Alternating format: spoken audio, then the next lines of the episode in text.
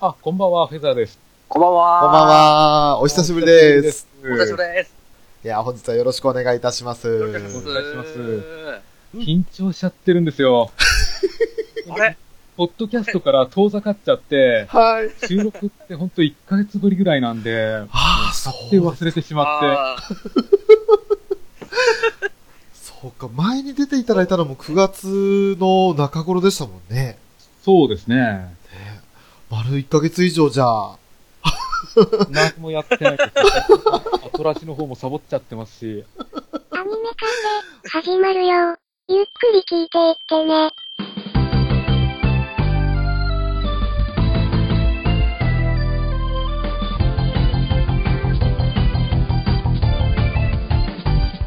時と共に増える日々のに星つぶされないように踏ん張る。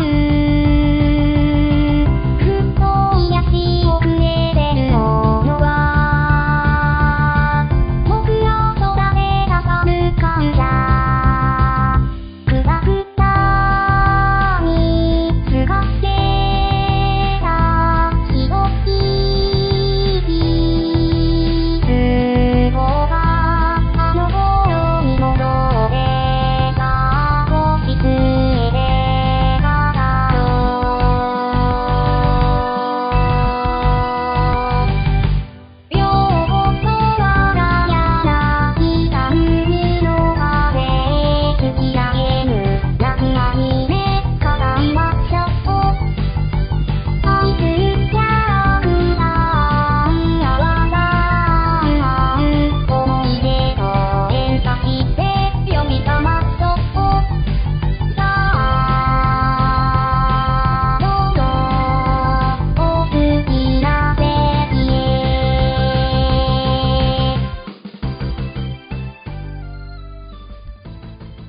どうも、アニメカフェのショウです。ブラッキングでございます。本日もよろしくお願いいたします。よろしくお願いいたします。えー、それではですね、本日のまず、タイトルなんですけれども。うん。はい。夏アニメで、我々、毎週泣かされましたね。そうですね。アマアマと稲妻。初めてかな、多分、全話で泣いたっていうのは。全米が泣いたじゃなく、全話が泣いたって。あのー、僕の大好きな夏目友人帳ですら全話泣くことはなかったですから。うーん。あ、これは、ちょっと、超える勢いかもしれないですね。わうん。ー。そんな、アマアマと稲妻というアニメ作品、こちらについてですね、えー今回は2部構成でお送りするんですけれども、おう。はい。その、まず第1部ということで、えー今回のゲストさんは、フェザーノートさんにお越しいただいております。フェザーノートさんよろしくお願いいたします。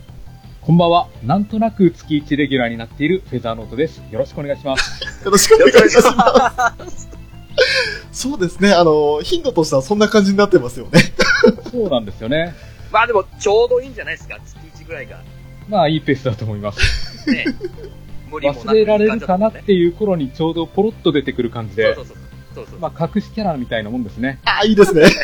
えいいですね。あの、先月まではラブライブサンシャインで、そして今回はアマアマと稲妻でということで。そうなんですよね。だから今回呼ばれた時も、もしかして、ラブライブサンシャインの15話かなって思ったんですよ。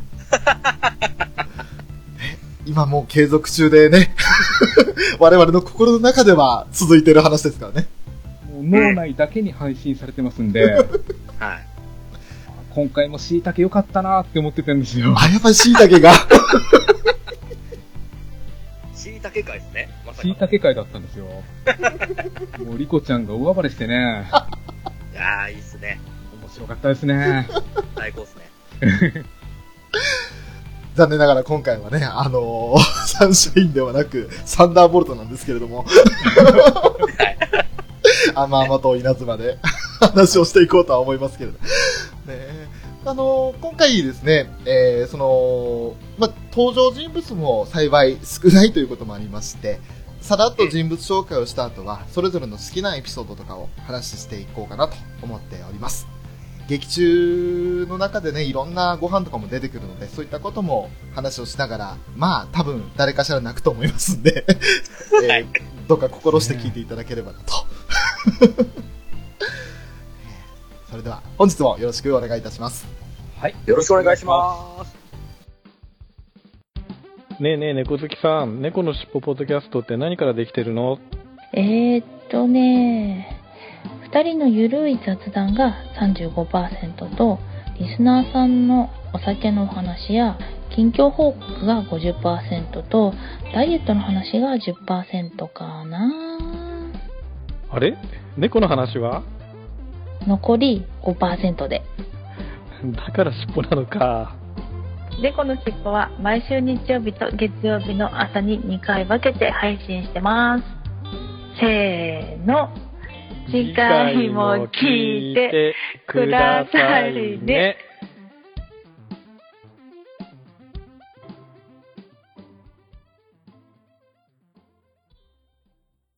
はい、それでは早速でございますが、まあ、簡単なあらすじと言いますか、まあ、登場人物の紹介も兼ねて話していこうと思うんですけれども、はいはい。えー主人公はですねちょうどその物語が始まった時点の半年ほど前に奥さんを亡くしてしまった高校の先生犬塚浩平さんっていう方が、まあ、主人公で男で一つで幼稚園に通っているつむぎちゃんという娘を育てているんですよね、で料理がもうほとんどできないので冷凍食品だったりあとはコンビニ弁当だったりあるいは外食だったりと、そういった、まあ、手料理が全くないと言っても過言じゃない日々を送っているわけですけれど、はいはい。そんな中で、あの、ある日、お花見に出かけるんですよね。で、お花見で、まあ、いろいろ、たくさん人いるねとか、桜綺麗だね、みたいな話をしている中で、お母さんにドタキャンされて泣きながらお弁当を食べている女子高生、飯田小鳥と出会うわけですけれど、はいはい。でその小鳥ちゃんと出会ったことによって、あの、まあ、つむぎちゃんにまともな食事、手料理を食べさせてやりたいというふうに、浩平さんは考えるわけですが。はいで。で、それでその小鳥ちゃんが、その、名刺を渡すんですよね。はい母が経営している料理屋で、料理屋がありますよと。で、今度来てくださいっていうふうに名刺を渡すんですけれど、そこに通うようになって、いろいろご飯を作ったり、交流を深めていくといったような話になってますよね。ね。まあ、いい食育番組だとは思うんですけれど、うんはいはいはい。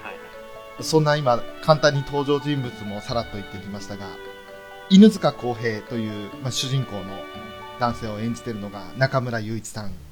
はいあの、学校の先生としては、なんか最初はぼーっとしてる感じで、そのクラスの生徒の名前も覚えられないような、だいぶ切羽詰まったような先生を演じていらっしゃったって感じだったんですけど、はいはいはい。ね、あの、あとは食が細いだとか、そういった設定もあるんでしたっけ、ねそうですねう。んあんまり食べてないですね。そうですね。奥さんがまあ亡くなってからは、その仕事と家事に追われて、もともと関心が薄かったのもあって、その、つむぎちゃんにまともに食事をさせてなかったっていう状態なんですよね。う。うんただ、つむぎちゃんのことはもう溺愛してると。はいそうはで。いすね。で、その、娘のつむぎちゃん、こはいれ。は遠藤里奈ちゃんっていう、えっと、10歳でしたか、声優さん。 10歳ですね。うんうん。すごくあの、まあ、子役ってことになると思うんですけれど、うん。本当になんかあの、なんか年相応というか、その子供らしい演技をしてて、すごい好感が持てる演技が見れましたよね。うまかったですね、本当に。まあ、本当に子供らしい子供って感じですもんね。ううんん。だから、まあ、つむぎちゃんといえば、その、やっぱり、長すぎる髪というか、どんな髪型なんだあっていうの、羨ましすぎるほどの毛量ですよね。あ の、ウラキングさん、そのネタ は。つい最近なんかあの、0.5ミリカットをされたウラキングさんが言うのはちょっと、だってもう、完全に今のウラキングとは真逆の毛量ということで。あなんかもう、毛量なのか、地味毛量なのかわかんないです けど、 そうですね。まあ幼 稚園に通っていると。あ、すいません。ねえ幼稚園に通ってる、泣き虫だけど活発な、天真爛漫な子って感じですかね。そうですね。そうね。うん。まあ、あの、さっきから私、浩平さんってずっと言ってましたけど、やっぱりちょっと違和感があるんで、このつむぎちゃんの言い方を借りて、これからはおとさんと、 そうですね。あの言い方可愛いですよね。そうね、可愛いですね。お父さんっていうふうに言えなくて、おとさんなんですよね。ちょっとまだ舌足らずな感じになってるんですよね。うーん。で、あと、まあ、亡くなったお母さんのことは、ママと呼んでると。うん。はいそこもまだ、あの、甘えん坊な雰囲気が出てて、可愛らしいですよね。うん、そうですうんうんうんね。であとは、まあ、好きなテレビ番組は、マジガルですか。そうですうねん。。はい。あの、どっかのプリなんとかキュアみたいなやつですけど、うん。大体イメージそんな感じですよね。そうですね。はい。でも、いろいろね、そのマジガルに影響されて、なんかこう元気をもらったりだとか、そういったこともしてる子ですよね。うんうん。うんうん。あとは、紬の動きを追ってるだけでこのアニメ楽しいですね。そうですね。はいはいはいはい。一回何かをかき混ぜてる時にダマにならないようにっていうので、うん紬があのおまじないのあダマにならないダンスはいはいはいみたいなのを踊ってるじゃないですか。ありますね。はいはいはい。だあまれ、がもうダマ可愛くて。めちゃめちゃ可愛い。かわいいですね。いろいろあの、ダンスを考案するんですよね。うん。あれもね、本当にあの、え多分5歳ぐらいの子供だったら、ああいうことするよなって感じですよ。そうなんですよね。。ねあれもまた可愛らしい、本当に。もうね、それを、ちょっと情景を、アニメーションを思い浮かべただけで今ちょっとうるうる来てるんですけど。 あとの主要な登場人物としてはやはり、飯田小鳥ちゃん。そうですね。演じてるのは早見沙織さんで。で、こちらのこの小鳥ちゃんが、まあ、最初、お父さんは気づいてないんですけれど、お父さんが副担任を務めるクラスの生徒なんですよね。そうですね。そうですね。で、あのーお母さんと二人暮らし。で、でお母さんはいろいろ忙しくしてしまっていて、あの、テレビ番組にも出るような料理研究家なんですよね。うん。うんうんうん。で、1話ではその、まあ、突然仕事の関係で、ドタキャンになってしまったことで、一人で泣きながら、桜の木の下でご飯を食べてるうん。というような子でしたけれど。友達がいない子みたいですね。そうでしたね。そうですね。最初の頃はもう、クラスで一人ぼっちでいるっていうのが多かったですもんね。そうですね。うんうん。食事もなんか窓の外で一人でなんか菓子パン食べてるような、そういうイメージがあるんですよね。そうなんですよね。うんうんううんうん。ん。でも決してそのコミュ障とかってわけでもなくって、うん。単純にその、まあ、どんな理由があるかっていうのは具体的には語られてなかったんですけれど、うんただただ一人でいるっていう状態ですね。あの、周りからとっつきにくい雰囲気が出てるっていうような感じでしたよね。うん。うんうんうん。そんな3人がまずは主軸ですか。そうですね。そうですね。まあ、あとはその、最終的には友達というか、あの、よくつるむようになるしのぶちゃんだとか、うん。はい。であとはヤギちゃんですね。そうですね。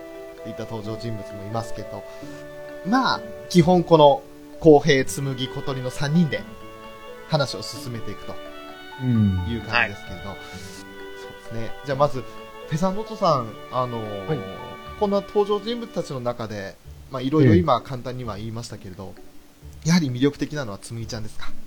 やっぱり紬ですね。うん。やっぱり紬中心で話動いてると思うんですよ。はい。うんうん。だからみんながあの紬の方を見て話が動いてるような感じですよね。そうですね。そうですね。だから紬なしで、うんあの、公平はあの、恵みに行くことはなかったと思うんですよ。はい。うんうんうん紬が全員を引き合わせたようなところもありますからね。そうですね。うん。そうですね。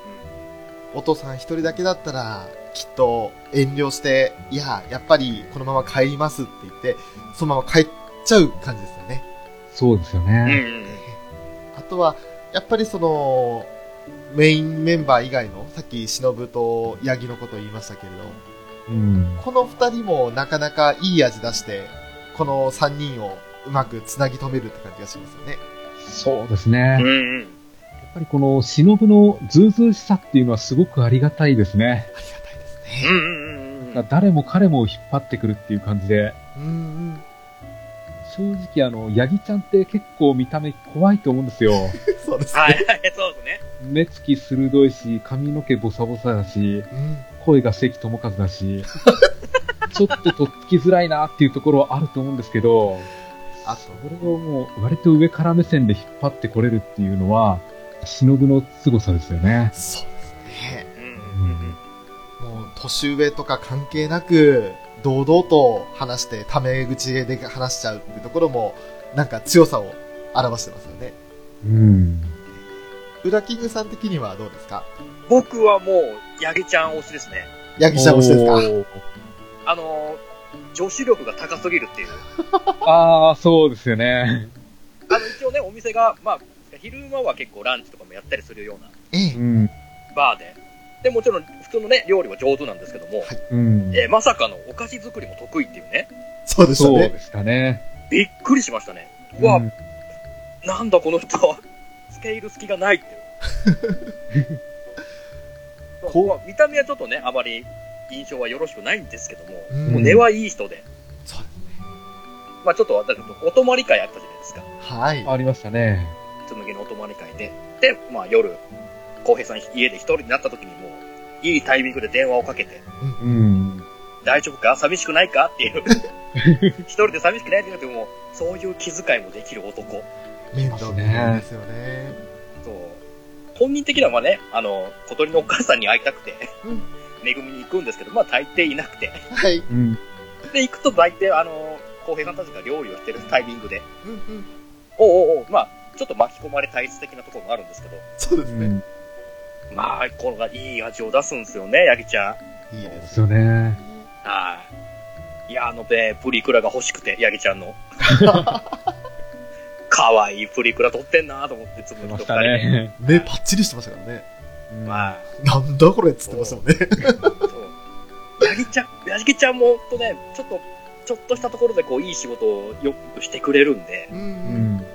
まあ、僕は大好きですね。あ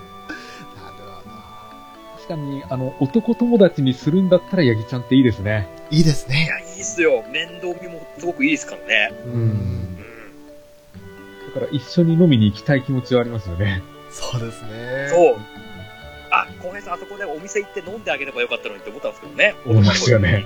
うんねでも、お父さんもお父さんで何かあったら困るから、ね、いざとの時に車出したいからって言って断るんですけど、ううんうんん。。あれはあれで、まあ、お父さんらしい返答というか、うんで、。それを分かってるから、ヤギちゃんも、あ、そっかって言った感じで、あんまりね、あの、しつこく言わないで、そのまま終わらせると。うん。そうれもねヤギの優しさですよね。そうですね。いや、もういいですね。いきなりいい感じの話が出てきて、もうちょっとうるうるしてね、 いきましたけれども。じゃあもう、翔さんはちなみに、どのキャラクターに惹かれました、いや、もう、実は同じヤギちゃんなんですよ。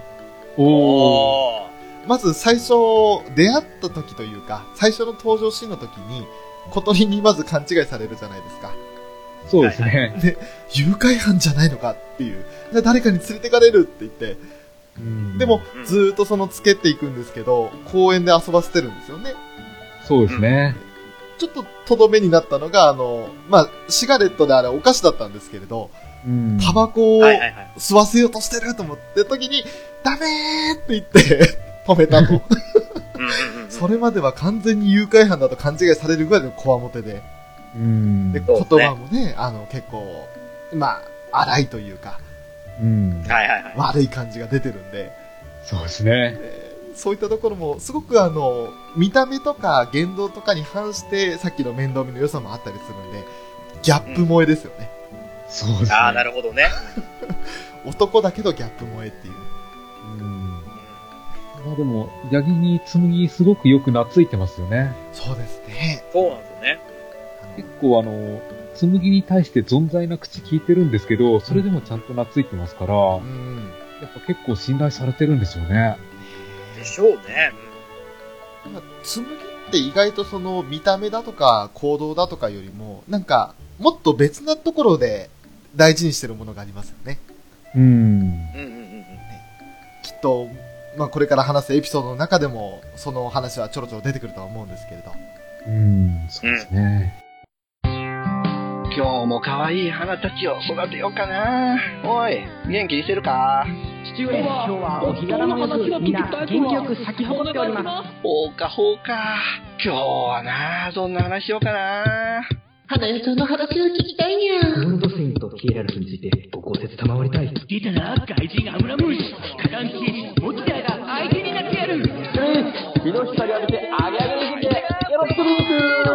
ああ、もう、お前らうるさいわ、もうほんまに。出荷じゃ、出荷じゃ。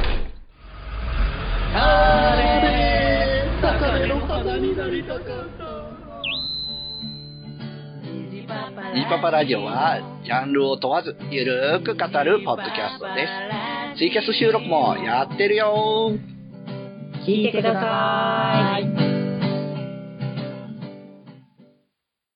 今度はエピソードの話していきますか。そうですね。しちゃいますか。全12話アニメーションではありましたけれども、うん。はいまずはフェザーノートさん。はい。はい、どの話が好きですかというか、まあ、全部好きなんですけど ね。優劣つけ方ですよわねかります。はい。まあ、やっぱり、1話はやっぱり衝撃でしたね。はい。はーい。 1話のラスト、うんあの、つむぎが上機嫌で、あの、土鍋ご飯食べるじゃないですか。はい食べるとこ見せてって言って、うん。でこう美味しそうに嬉しそうに食べるんですよ。はい。はいはいでそれを見て、公平が涙ぐむところで、こっちも涙ぐみましたね。本当ですね。もうあそこは、漏れなく全員泣きましたよね。うん、あの、あの涙って何なんでしょうね。悲しさじゃないんですよね。そう。なんかもう、あもう、紬が心から、心の底から笑顔になってるのを見ただけで、うん。うわーってなるんですよ。なんかもう、あれで公平良かったなって思って。うん。うん。結局、つむぎが、あったかい手料理を食べたかったんですよね、ずっと。はいはいはい。それだというのに、あの、公平はずっと、あの、出来合いのものばっかり買ってきて、うん。うんお。弁当の食事ばっかりだったんですよね。はいはいはい。でそこでやっと紬があのあったかい手料理を食べ、食べられたっていうところで、なんでしょうね、あの安心感は。あの、スプーンにいっぱい入れて、もう口いっぱいに頬張る姿とか、うん。おーですよね。やっそぱ、あのシーンでも、このアニメ名作になるなって思いましたね。本当うです。思いますね。うん。あの、実際に娘がいない私でもそういうふうに思うわけですから、これ逆にその本当にあのお父さんだったお父さんの方々にとってはもう最高のアニメだと思うんですよ。そうですようん。うんね。で思い出しただけでね。じゃあ、これでね、あの、土鍋ご飯っていうチョイスがまたいいんですよね。そうですね。そう。あったかいご飯を食べさせても、あの満面の笑みをされたらもう、うん。たまったもんじゃないですよ。ねえうん。土鍋ご飯実際作ってみると、うんあの、水加減、火加減間違えなければ、そうそう失敗はしないですよ。うん。ああ、そうですね。うんうん。まあ、だから、最初としてはいい料理だったんじゃないですかね。そうですね。 うん。そんな紬の姿を見て約束するんですよね、お父さん。こんな風に美味しいものをこれからは父さんが作るからと。一緒に食べようなって。もう、そうそう言われたら。ねえそしたらもう紬ちゃんがサバ折りよろしく抱きつくんですよ。うん。うんうんガシッってももうもうもうそこで最終回でもいいですよ。ああ、いいアニメだったって思いますよ。う、ねあれを最後に持ってっても全然問題ないですね。うん。え、もう本当に涙出てくるんですよね。いやー、いいや、一話からいい話だな。いい話いでいしでたすね。ね。うん。続いて、ウラキングさん。はい。あのー、僕も全話って言いたいんですよ、もちろん。うん。もう1から、1から10まで話させてくれっていう。うんうん。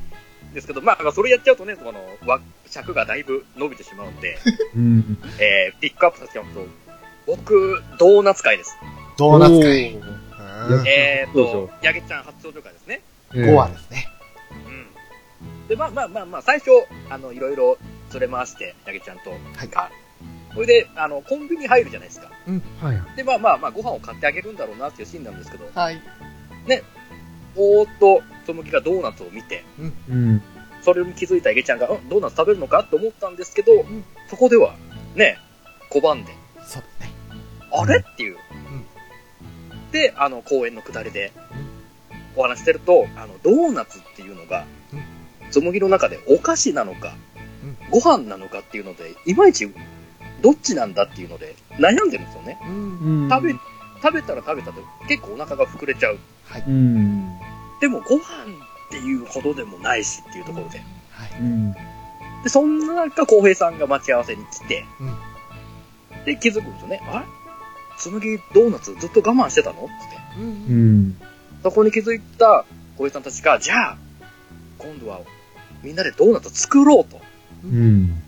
なるじゃないですか。はうい。ん。で、まあまあ、いろいろ試行錯誤して、で、あの、ちゃんとした失敗が多分ここでも初めてだと思うんですけど、この料理で。うん。最初ドーナツ、えー、まあ一応10個用意して、うん。で、最初4個作るじゃないですか。はい。 4個最初入れたんですけど、あの、油の温度が高すぎて、ええ。失敗しちゃうんですよね。そううですね。ん。外身が焦げて、えー中身が生の状態で。おーおー、失敗した、失敗、ああ、失敗もありだよねっていう。うん一から十まで成功ってわけにはいかないなと思ったね。う。うんうん、ん。そういうシーンも入れ込んでくれたのがちょっと、あるよね。やっぱりみんな、ね、料理素人ですから、うんうん。そうですね。そういうのがあってもおかしくないなと思って。で、今度はちゃんと油の温度を気にしながら、残りの6個を綺麗に作り上げてうん、ほいで、みんなで美味しく食べて、で、こう最後、あの、つぶ、あの、つぶぎの中でドーナツ、うん。ドーナツがどういう存在かっていう風になっもう提言された時に、ドーナツは休みの日にお父さんと食べる美味しいやつっおううん。ん。ていう表現をしたんですよね。うん。そうですね。そうそれ聞いてまた浩平さんもすっごい嬉しそうな顔してるじゃないですか。うん。そうね、わそうね、おい美味しいやつね、お休みの日に一緒に食べる美味しいやつねっていうの。うんう。ん。そので締めくくられた時に、うわうわうわうわ、いいな、嬉しいなよ、これ、これはお父さんの立場だったらもう嬉しくて仕方ねえなと思って、う。うんん。ここれもまなんか、嬉しい、嬉し涙ですね。あ。ああ、そうですうん。ね。うわこれ言わ、娘に言われてって思いましたもん。最高だろうなと。うん。だったらもう毎週ドーナツ作るかっていう勢いになりますよね。そそうなんでう。すよね。だからドーナツっていうのは、大人の口からしてみると、そんなおやつ感覚だと思うんですけど、はやっい。うんうんうん。ぱり5歳の子供にしてみると、ちょっと重たすぎるんだと思うんですよね。そうです。ね。その辺で、だから、つむぎにとっては、ちょっと重たいなっていうのがあって、ううんん。どっちつかずな感じだったんでしょうね。そうなんで、こう、どっちで食べるかっていう時にちょっとまた悩んでたんですよね。ご飯の時にでも食べるのか、おやつの時に食べるのかっていうことうん。で。で、もう悩んでたんでずっと我慢した。食べたかったんですけど、こう我慢してたっていう部分もあったんですよね。うん。ただそれがもうこう、休みの日にお父さんと食べる美味しいやつっていうことで、うん。まあ月1ぐらいだな、僕なら月1で食べるな。あうん。まあ、作る、作らないは別にして、まあ、作るとなると結構、まあ、ドーナツ結構大変じゃないですか。大変ですね。うん。手間がかかるんでね、結構。うん。生地を発酵させたりする時間もあるんで、うん。まあまあ、作るってなるとなかなか一大イベントになっちゃうと思うんですけど、はうい。ん。まあまあ、出来合いのミスドとかで買って、休みの日に、ね、うんとか公園とか散歩しながら食べるでもいいと思いますし、うん。いや、でもそれだったらダメですよ、ラッキングさん。あの、1話と同じことになっちゃいますよ。だから、だから、ご飯とはまたちょっと一味違うじゃないですか、ドーナツを作るっていうのが。いやもちろん、でき、それはできることの作りたいですよ。うん。う。うんん。ね、で作りたいですけど、まあ、一お緒に家で作るとなるとね、うんそうそうう、ん。なかなか難しいじゃないですか、現実問題。ううん。ん。ねなんで、そこはまあまあちょっと、なるべく、まあなるべく作りたいですけど、まあちょっと買うって食べるっていうのもありかと思うんですけどね。うん。あの、第5話っていうのは、やっぱりテーマとして、あの、羽目を外すっていうのが一つあると思うんですよ。そうです。はいはいはいはいはい。だから、あの、ご飯でもお菓子でもないっていう、うんあの、ご飯なのにお菓子っていう羽目の外し方ですよね、ドーナツってうんいうのはうんうんうんうんうん。あとは、ヤギちゃんっていうのが、いやっぱりちょっと羽目を外した存在なんですよ。そうですね。はいはいはい。特にあの、公園で子供にどんどんどんどんお菓子食べさせてるっていう、うん。あれ、ああいうは羽目の外し方もあるんで、やそっぱうりちですょっね。と、普通なのもいいんだけど、たまには羽目を外すのもいいよねっていう、そういう話ですよね。ねああ、なるほど、そうですね。うんうん。お父さんとはちょっと違う子育てのしが仕方というか。うん。そうですね。お父さん、割とその、普通、普通な方なんで、そういう、壁の外し方がわからないっていうぐらいだったんでね。そうです。そうですよね。うんう。うんん。もうもう、ヤギちゃんから学んで、あの、ドーナツを発酵させてる間に、うん二人でゲ、ゲーセン行ってプリクラ取ってきなよっていうね、うん。小鳥がこう、さりげなくこう促すうんそうですね。っていう。で、で、まあ、つむきが手動でプリクラを取るっていうシーンも面白かったですしね。うん。あの、ププリクラの機械に取対りし方て返事してるお父さんが良かったですよね。おあ、お願いしますって言ってたんですよね。 うわ、この人本当に、あれだな、まあ、ある意味世間、世間知らずってわけでもないですけど、うん。そういうところにあるだ娯ね。楽、娯楽に疎い部分がある人なんだなと思って、うん。それをまた、あ魅力的だなと思っちゃいましたね。しましたね。いやーもういい話ですね。この回笑ったのが、あの、ヤギがあの、公平の友達だって知ったときに、小鳥があのびっくりして、先生って友達いるんだってつぶやいてるのが、笑っそうですね。た友達いない同士なんだと思ってたんじゃないですかね。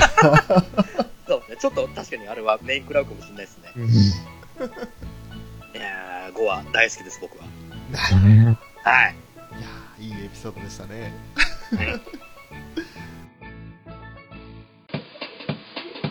ててて、てててて、皆様どうもはじめまして、オルネポンこと桃屋のおっさんのオールデイザネッポンというポッドキャストをやっております桃屋のおっさんと申します。え九州最大級の顔面サイズを私誇っておりますが伝わりますかえ世界一聞き流せるポッドキャストというのをコンセプトに深夜ラジオのオープニングトークっぽい感じで私ほぼ一人で喋っております。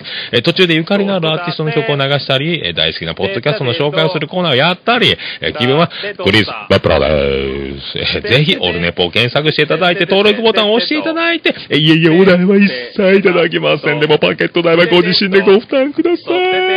それでは皆さん、夢でお会いしましょう。あれだーす。てとって、とってたてててと、とってたてててと、とっとた、てたて。じゃあ続いて、フェザーノットさん。はい。またもう一つエピソードを選ぶとすれば。次9話ですね。ちょっと飛びまして、カレーを作る回ですね。いいっすいいねなー。もうすごかったですよ、破壊力 が。もうね、思い出しただけで涙出てきちゃった。泊まり会で、はいあのみんなでカレーを作ったんですよね。はーい。はいで、幼稚園でカレーを作ったんですけど、やっぱあの、うちにはうちのカレーがあるっていうことで、うん浩平もうちでもカレーを作ってみようっていうことではい。考えたんですけど、そういえばあの、なんだろう、ママ、ママのっていうのかな。はいタエが作った、あの、カレーってどんなんだったのかなって、浩平があの、台所探してみるんですよね。はい。はい。そうすると、台所にレシピノートがあって、えうん。しかもそのレシピノートを、なんだったっけ、3ページぐらい書いてやめちゃったような、そんな感じだったんですよね。ただ、あの、そのレシピノートに一応、奇跡的にカレーの作り方は書いてあったと。はい。はいはいはい。それで、一応、浩平は今度、カレーを作ってみようっていう話になるんですよ。うん。うん。で、その、秋っぽいところが、あの、タエらしいなっていうところで、懐かしんでる浩平も良かったんですけどね。うんうんうんうん。で、今度、カレーを作ってみようって、あの、紬に言うんですけど、はい。はい。紬としてはちょっと違和感あるんですよね。うんあのママがいないのに、ママのカレーができるっていうことがちょっと不思議に思うんですよね、紬としては。そうですね。うんうんでこれはどういうことなんだろうっていう、ちょっと自分でも腑に落ちないところがあって、なんとなく公平に甘えてみたりするんですけどね。はうんうんうん。で、やっぱり例のごとく、恵みに行って、みんなであの、ドライカレーを作ってみると、はいはいはい。でカレーを作っとる作るときにあの、包丁で野菜切るじゃないですか。はい。いつもだったら、あの、子供用の包丁を用意してあるんですけど、はいうんうん。今回大人用の包丁しかないから、うんちょちょっと、紬には危ないよっていうことで、固形最初やめさせるんですけど、そうですね。それでも切りたいって言って、紬が切ろうとするんで、それならっていうことで公平が、あの、こう、紬の上から自分の手を押さえるような感じで一緒に、こう、野菜を切るっていうところがありましたね。はい。あれは、いいシーンでしたよね。あの、ただ頭ごなしに、危ないからダメだよっていうだけじゃなくて、うん。怖い。いものなんだよっていうことを慎重にやることで、身に染みて分からせるというか。そうですよね。うん。なんかやっぱ切るときは緊張感ありましたね。ありましたね。ありましたね。の。なんか、効果音がすごくリアルだったんですよね。そうですうん ね。うんうんうんトン、トン、みたいな感じで。 で、その後の、ふーってもう3人して、そうそうそう。で、包丁を使えない小鳥が、つむぎちゃんが包丁を使ってしまったって落ち込ん で。そうなんですよね。もう、あったらすごい。あー僕ね、あの、野菜を抑えるときは、猫猫のの手、うん。にゃんって言ってよ、あの、つむぎが可愛すぎて。ああ、よかった。可愛いと思って。手ですよね。いやー、そうですね。作ったカレーは美味しかったんですけど、その帰り道ですよね。帰り道ですよ。はいはいはいはいはい。なのが、こう、タエとの思い出話をしながら帰るんですけど、はい。うん途中で、急に、公平の足に、つむぎがしがみついてくるんですよ。うんはいはいはいはい。ママが来てカレーを作ってくれると思ったのに、お父さんが作ってく、作っちゃったっていうので、うん。うん。つむぎとしては、あの、なんだろう、納得いかない部分があったんですよね。ママ来ないし、お父さん作っちゃうんだもんっていう、こう、涙ボロボロ浮かべながら訴えるんですよ。はいはいはやい。っぱりあの、ママがいないっていうのを知ってるんだけども、それでもやっぱりあの、ママが来てカレー作ってくれるんだっていう、そういう幻想があったんですよね。そうですね。まだね、5歳の女の子ですからね、うん。お母さんの死っていうものをまだ理解できないと思いますからね。そうなんですようね。ん。で、浩平さん自身もその、お母さんが死んだよってはっきり言ってないんですよね。う。うんん。遠いところに行っちゃってっていう風な表現で言ってたんで。うん。だから1話から、この料理、お母さん、あの、ママに作ってって、お手紙送ってとかっていうセリフもありましたもんね。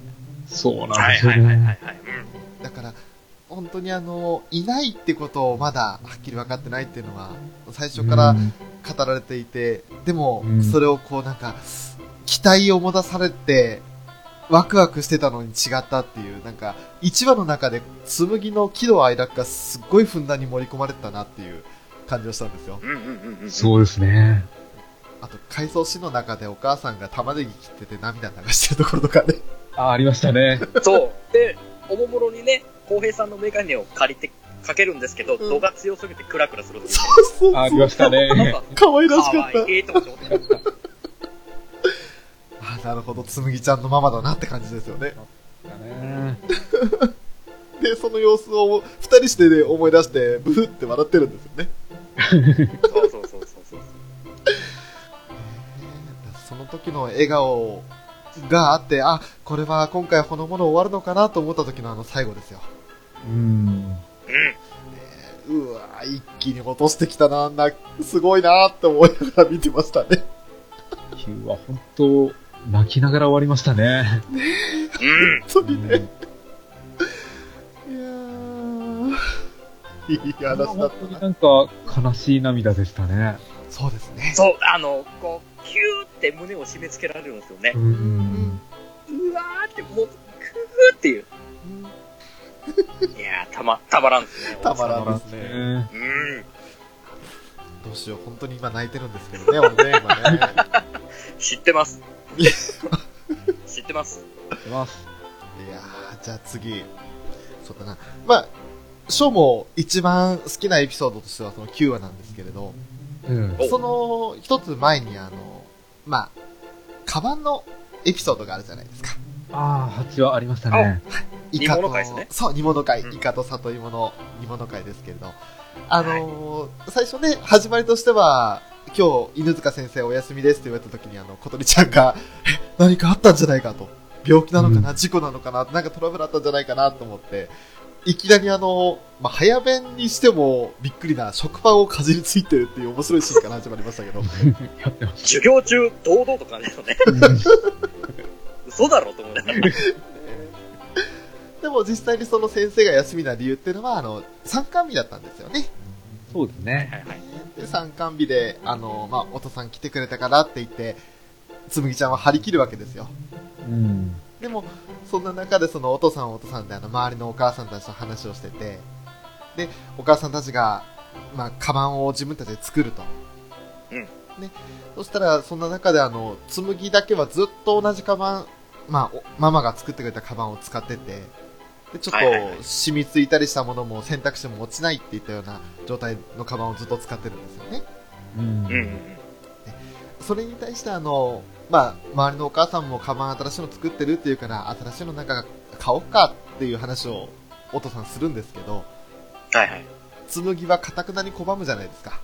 うん。うんうんうん。これは、ママが作ってくれたカバンだからこれでいいのって。うん。うん。もうそこで俺泣いちゃって。 ああ、ダメだと思って。あー、なるほどね、わかります。でもう、あ、ダメだ、今回ご飯食べる前に泣いたな、俺と思って。僕、あの、その一個前の、あのー、みきおくんのうんこ待ちあるじゃないですか。うん。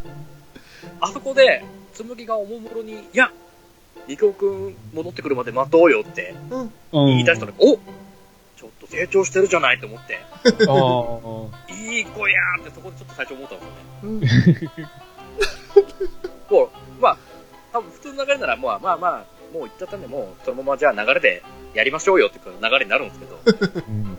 伝言ゲームやりましょうよって流れになったんですけど、うんおお、ここで、つむぎが率先して、じゃあ、みきおくん帰ってくるまで待とうって、うんみんなでやろうっていう話をして、おおって思って、うん5歳児にして、あ、すごい、いい子やーと思って、そうですね。うん。そこでちょっと最初一感動があったんですよね、僕の中で。ああ、なるほど。うん。みきおくんつながりで言ったら、俺的には感動よりもちょっと、笑っちゃったエピソードがその後に続いたなって、あったんですけど、うん。あの、はいはいはいみきおくんが大きくなったらお嫁さんにしてあげるって言ってたって、つむぎから報告を受けたお父さんですよ。うん。うんうん、もう。うん引きずってるんですよね。マジ焦りでしたよね。それで、なんて返したのって言ったら、いやって言ったって言ったっけもうすっごい嬉しそうに、ああ、かわいそうだな、みきおくんつって、 そうそうね。あ超嬉しそうに。お父さんの気持ちよくわかるなと思いましたね。そりゃそうだよなって言って。まあ、いつかは来るんでしょうけど、今の時点ではね、わかりますわね。もう心の底から笑ってるだろうなと思って。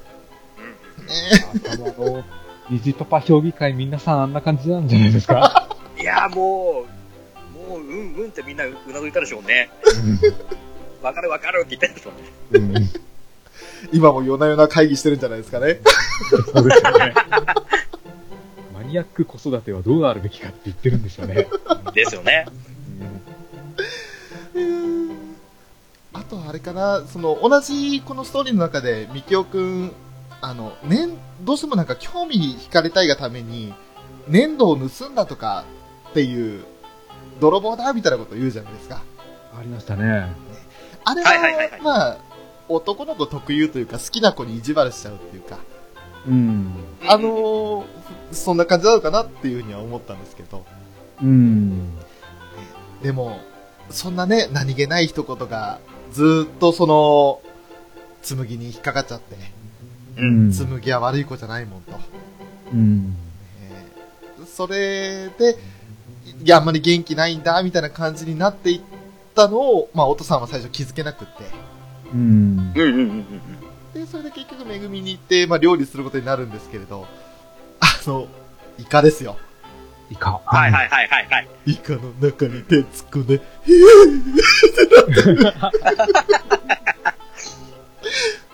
で、もうその後、つむぎちゃん、あの、椅子でぐったりですよ。うん。うん。あ、わかる。ってか、もう、俺も、そんなに、あの、まあ、生魚もそうですけど、あの、生の食感ってそんなに好きじゃないので、うん。あの絵を見た瞬間に一緒になって、こう、なんか、うーっつって。もううんうんうんもう怖かった、な怖かったというか、もう気持ち悪かったですね。あーってなっちゃったっていう。まあまあ、そうなりますよね。ねえまあ、でも、そんなあことやってながら、そのイカと里芋の煮物をじょの料理していくわけですけど、はい。つむぎちゃんがその、なんで落ち込んでるのかっていうのを、その後に話して、やっと理解するじゃないですか。うんで、まあ、紬はいい子だよと。あの、分かってるんだよって、お父さん分かってるからっていう風に言って、で、あの、一緒になってご飯美味しいねって言って食べるっていう流れになりますけど、もはい。うね、この一連の流れがやっぱり徐々にこうやって親子分かり合ってるんだなっていう話ですね。もう最後の方でこんこの話は泣かされなかったんですけど、ただ、うんほっこりしたというか、あうんよかったなって思いましたね。あ、そうですね。うんうんあとは、小鳥がちゃんと、あの、タッパーに詰めて、うん。ね、これはいはいははい明日になったらもっと美味しくなりますからと。うん。言ってましたね。あの時の小鳥ちゃんの笑顔がもう、可愛すぎて、うん。うんうんうんうん。ああ、どうもありがとうございますと。 で最後は、あのカバンにね、汚れてシミがついたところに、リンゴのワッペンつけて、そうでしたね。お父さんとママの合体って喜んでるつむぎちゃんが可愛かったと。うん。そんなエピソードでしたけど、これがまた良かったかなと思いますね。よかったですね。うん、いいっすね。いやー、ダメだ。もう泣きながらだからね、一生懸命言葉を絞り出すのに ね、難しい、大変に。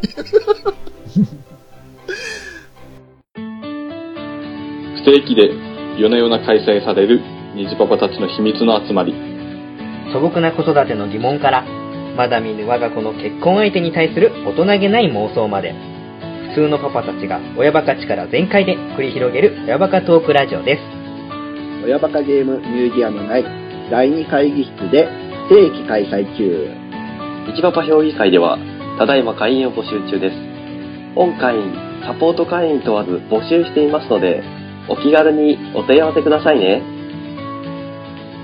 一緒に親バカしてみませんか親バカゲームミュージアムじゃあ、まあ一応時間的に最後になってしまうんですけれど、フェザーノットさん、ラスト、どのエピソードを選択しますかそうですね。どれにしようかな。やっぱあの、公平が体調崩して倒れた話ですね。7話。あ ?7 話の。うこれーんはすごかったですね。はい。やっぱりあの、仕事が忙しくてう、ー1日4時間ぐらいの睡眠でずっと仕事してた公平がついに倒れたんですよね。んそうですね。はいで、体調崩して倒れて、あの、食器も洗えないし、食事も作れないっていうんでうー、ん1日寝込んでると、はい。で、とりあえずもう、そんな公平を見た紬が、うんお父さんを助けなきゃっていうことで、うんでお父さんを助けるためにはどうしたらいいかって考えると、はいまあ、やっぱりあの、一番身近にいる大人っていうことで、うんう小鳥なんですよね。小鳥に助けを求めに行くんですよ。ーんで、こその、やっぱり子供一人ではい小鳥のところに助けを求めに行くっていうのは、やっぱりちょっと大冒険なんで、うん勇気をもらうっていうことで、あのマジカルのはい DVD とか、ガリガリさんのぬいぐるみとかをカバンに詰めて、はい。本気勝負で助けに行くんですね。ねうん。まあ、一人で歩っていくところの歌もまあ可愛くて、サメ、サメ、サメ、サメにつけろって歌いながら、うんうんうん。いいですね、なんか。可愛かった。あの、白い線に渡ってね、うんずーっとそこに沿って歩いていくんですけど、途中であの T 字路のところで線がまっすぐ伸びてないんですよね。うんうん。うんうん。どうしたらいいんだろうと思ったら、その様子を見てた、あれ、中学生か高校生かな女の子二人が、紬の両手持って、ぴょーんってね。 そうなんですよね。そう。あの子たち優しいですよね、本当に。あ、めちゃめちゃ優しかったっすね。ねえ僕が白線の上でこう手差し伸べても絶対手引いてくんないですよ。いや、それは、ちょっと事案になっちゃいますからね。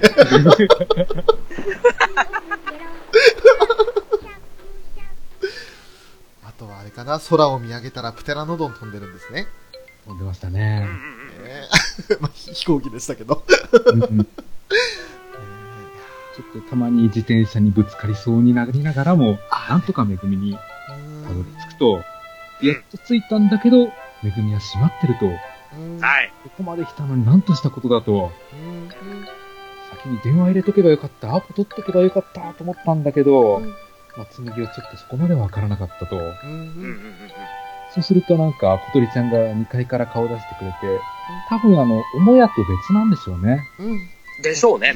は小鳥が、あの、なんだろう、紬が一人で来たことに驚いて、これは何かあったんだと思って慌てて出てくると、そうすると公平が倒れたことに知らされて、で、公平を助けに行きたいんだけど、小鳥は小鳥でちょっと手が離せないということで、白桃の缶詰を渡すんですね。はい。はいはいはいはい。まあ、風邪には何と言っても白桃が一番ということで、まあでも風邪ひいてる時に白桃もらったことってないですけどね。僕もその考えには至らないですね。うん。白桃食べるっていう考えになかなか至らないですけど。あ、でも熱出た時は食べやすいとは思うんですけどね。そうですね。うん。水分もあれで取れますからね。うん。あと甘いもの食べるっていうのがちょっと体体的にいいのかもしれないですね。そうですね。うんうんうんうん。でとりあえずこれでもう公平を助けられると、アイテムゲットしたから、公平のところに帰ろうって、両喜びであの、紬が帰ろうとすると、商店街で、あの心配して探しに来た公平とばったり会うんですよね。そうですね。はい。もうそこからですよ。そっからですよ。やった、これ、公平褒めて、めっちゃ褒めてくれるに違いないということで、公平のことに走っていくと、一人で勝手に出るなと、めっうん。そう。ちゃ怒られて、あまりの予想外の反応に大驚いて泣いちゃうんですよね。はい。もう僕も泣きました よ。公平なんで分かってやれないんだと。つむぎちゃん一人で頑張ってきたじゃないかと。やっぱそうやって頭ごなしに怒るの良くないですよね。いや、わかるんですよね。やっぱりあの、まあちょっと体調良くなって目覚めたら家にマナ娘いないんですよ。うん。心配になる気持ちはわかりますよね。うん。うんうんうん。でも、ちょっと、まあそのいきさつを知らなかったとはいえ、うん。うん、ちょっと出会い頭に頭ごなしっていうのは、ね、残念な結果にちょっと繋がっちゃいましたよね。いや、まあまあ、しょうがないと思いますよ。しょうがないんですけどね。お父さんはお父さんだけどね。うん。えらいこっちゃってことで、街中探して、うん。で、商店街で、パッ紬を見たときに、安心とともにやっぱりこう、心配のも大きかったんで、うん。やっぱり心配の度合いの方が勝っちゃったんでしょうね。うん。あとまあまあ、でも、闇明けってのもあったんでしょうかね。うん。そうですね。うんうんいや、そうこれはだからど、どっちの気持ちもわわかるから、すごいもどかしいんですよね。そうなんですよね。うんこの時の紬の暴れ方がなんかすごかったですよね。いやも思うい、っきり反り返って力入れて。そうですね。うん。小鳥につしがみついて、うん。いやー、帰らないって言った方ね。うん。まあ。 でもね、そんな二人を見て、とりあえずうちに来てというふうに、ね、うん小鳥は提案するわけですけどね。うん。その後の公平がちょっと頭が冷えたところで、ごめんな、心配かけて。頑張ったね。ありがとうっていうところで、すごくなんか救われたんですよ。うんうん。その、頑張ったね、ありがとうをやっぱ言ってもらいたかったんですよね。そうですね。そうですね。うんうんだから、仲のいい親子だなって思ったんですよ。お父さん、心配だったんだって言った時に、最初にごめんなさいって、謝るつむぎちゃんもまたいい子ですよね。うん、そうですね。まずちゃんと謝れるんだと。うん。でも、その後に、具合悪かったでしょあ、あダメだ、ダメだ、もうダメだって言ったはら。い。うそう。ーんもうもうもうそうね。紬側の言い分を聞いてね、小平さんもはってなるんですよね。で、そこでまたね、浩平さんも反省して、頑張ったね、ありがとうねって、優しい言葉をかけてあげるんですよね、つむぎに。うんそうですね。うん。なんか、我々3人とももし親になったらバカ親になると思いますよ。いや、もう間違いなく小煩悩でしょうね。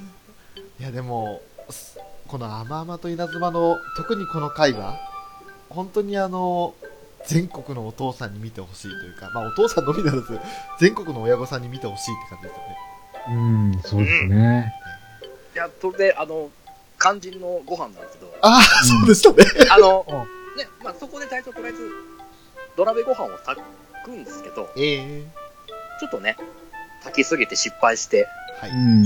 ご飯焦げるじゃないですか。焦げちゃいましたそうですね。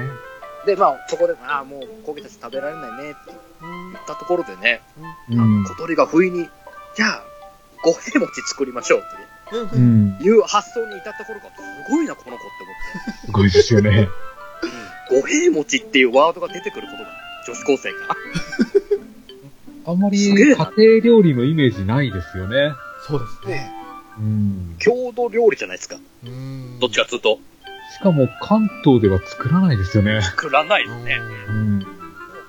おおすごい、すごい、さすがやっぱ、料理研究家の娘だなって思いましたね、そこで。うん。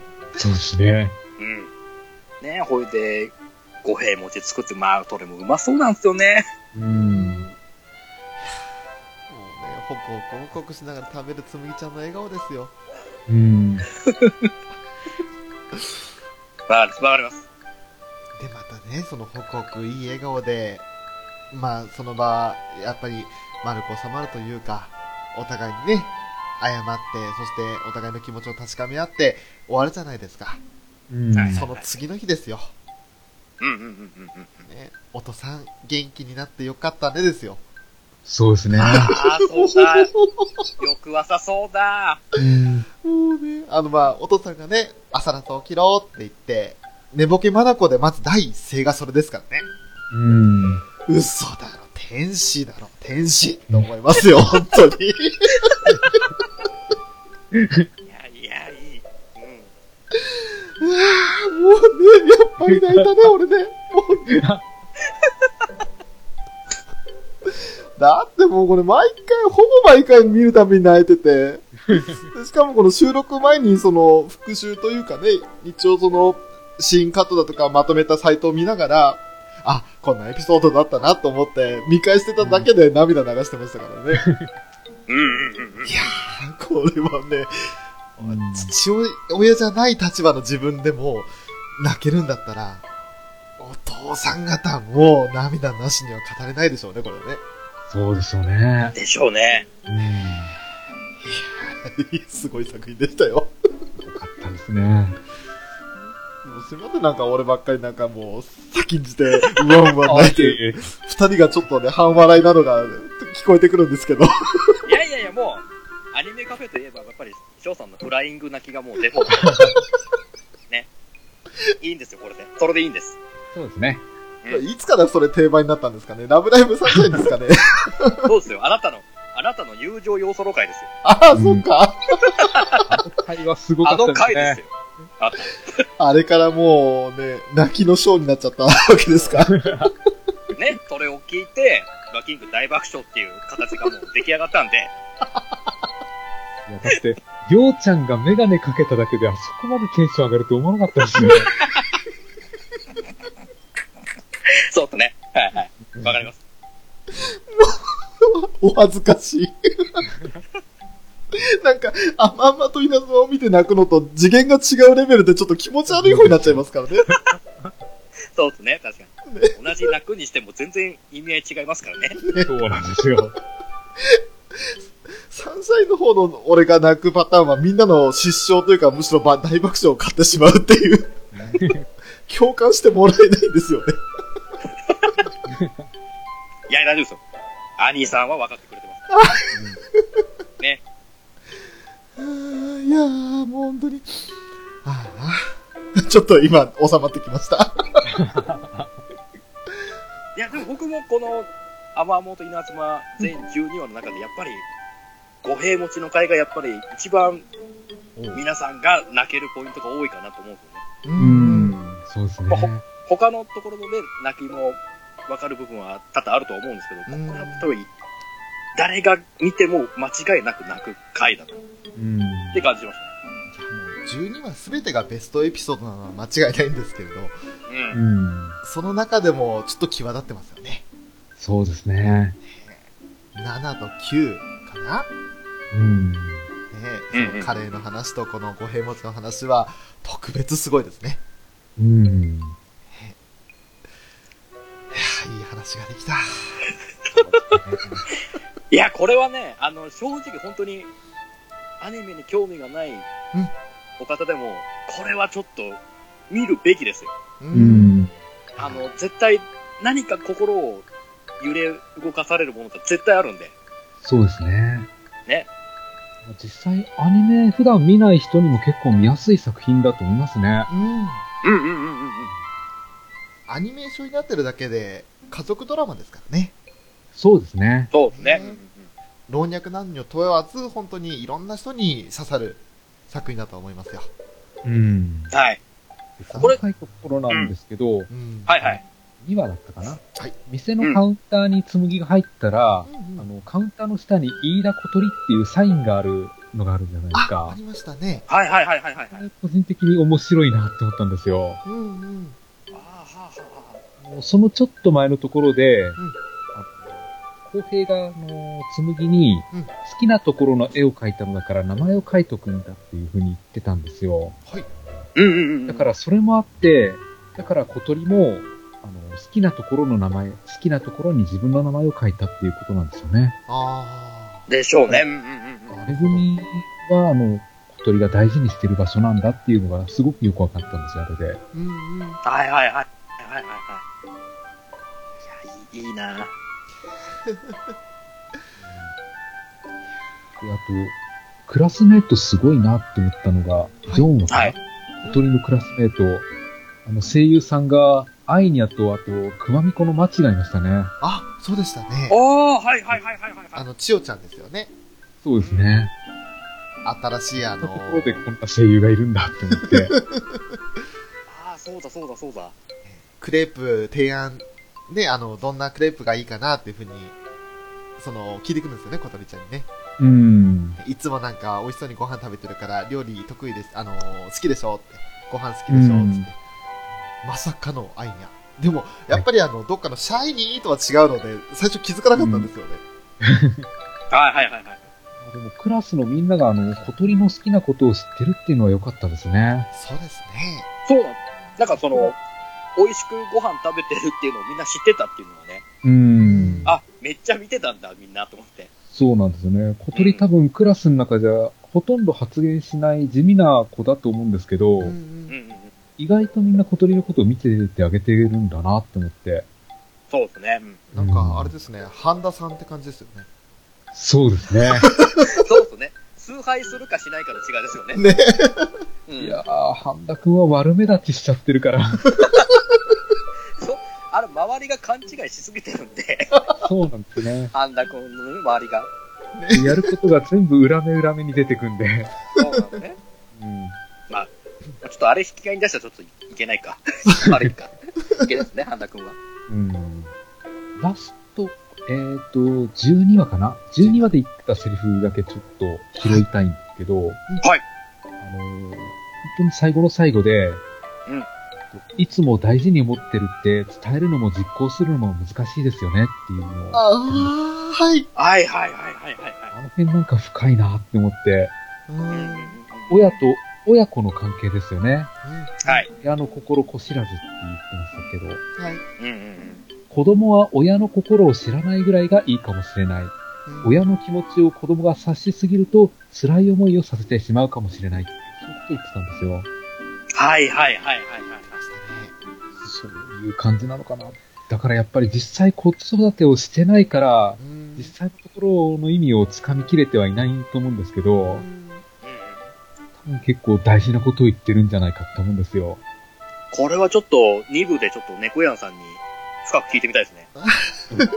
これを聞いてどう思ったかっていう。うん。親の立場の猫やんさんから。そうですね。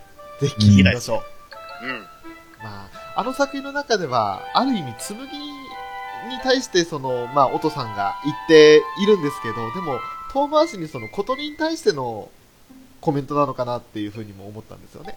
ああ、それもありますね。うんうんうんうんやっぱり小鳥はだいぶその親のことを、あの、いや、立派な人で、私をね、お母さん一人で育ててくれてるんだと。で、仕事も頑張ってくれてるんだって、いろいろお母さんのこと考えて遠慮してるじゃないですか。うん。うん。はいはいはい。だから、目先の意味合いとしてはそれだったのかなっては思ったんですよね。うん。もちろんそれ以上にやっぱり深い意味がきっと何かしらあると思うので、うん。そこは猫屋さんにちょっとお力添えいただいて。 ちょっとね、あの、猫屋さんのハードルだいぶ上げちゃったんですけど。いや、大丈夫です。あの、この、こういう話をしてたよっていうことは言わずに、ちょっとさらっと聞いてみようと思います。 うん。なるほど。そうですね。トランコが変なプレッシャーもかかんないですよね。後で猫屋さんが一部を聞かれた時に、なんだとそんな話をしてたのかって驚かれると思います。う嘘だろっていう。とんでもないハードルの上げ方してくれたなっていう。 まあでも実際、子供にそこまで気使ってもらいたいって思うやもういないんですよね。 そうなんでしょうね。うん。もっと自由奔放に親を困らせるぐらいがちょうどいいって思っているもんなのかなっていう感じはしますよね。うん。うん。だからあの、みきおくんの親子って割と好きなんですよ。ああ、いいっすね。うん。割とこう、みきおくん全然話聞かない子じゃないですか。ええはいはいはい。で大暴れしていつもお母さんに怒られてるっていう感じなんですけど、染み上げられてますようね。ん。ただ、あの親子関係割と好きなんですよね。あれは、将来、まあ、ぐれない感じがしますよね。そうなんですよね。うっせえな、このババアみたいなことを言いそうにはならないっていう。うん。なんか怒るときはちゃんと怒ってるし、うん。褒めるときは褒めるしっていううん。、飴と鞭の使い方がうまいお母さんですよね。そうなんですよね。だから、みきおくん、多分優しい子に育つと思いますよ。でしょうね。うん。日傘陽子さんですからね、みきおのお母ちゃん。そうですね。そうですね。うん。 いい役どころでしたよ。もうなんか、あ、ダメだな、もう、みきおくんでもすでにもう涙が出てきそうになってきて 違うな、みきおくんで泣いたことないのにな。 あ れですよ、翔太。園長先生がうんこしたですよ。それでも泣けない。そういう子なんですよ、みきおくんは。ねえ。いや、いい子ですよ、みきおくんも。だから、みきおが大泣きしてると、やっぱり、お母さんちゃんと慰めてくれるしね。そうなんですよね。いい親子ですよ。なんかすごいいい、いい距離感ですよね。うん。うん。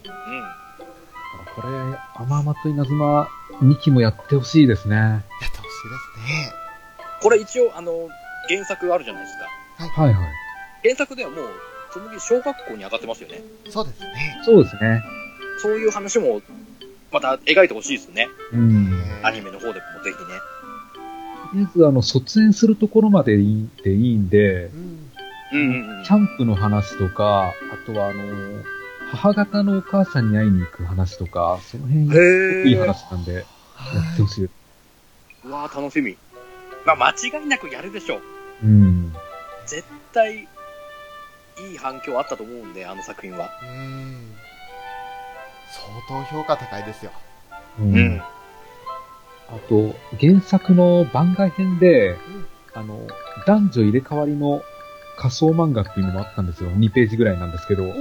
へえ。もうその時の犬塚先生めちゃめちゃ可愛かったん ですよ。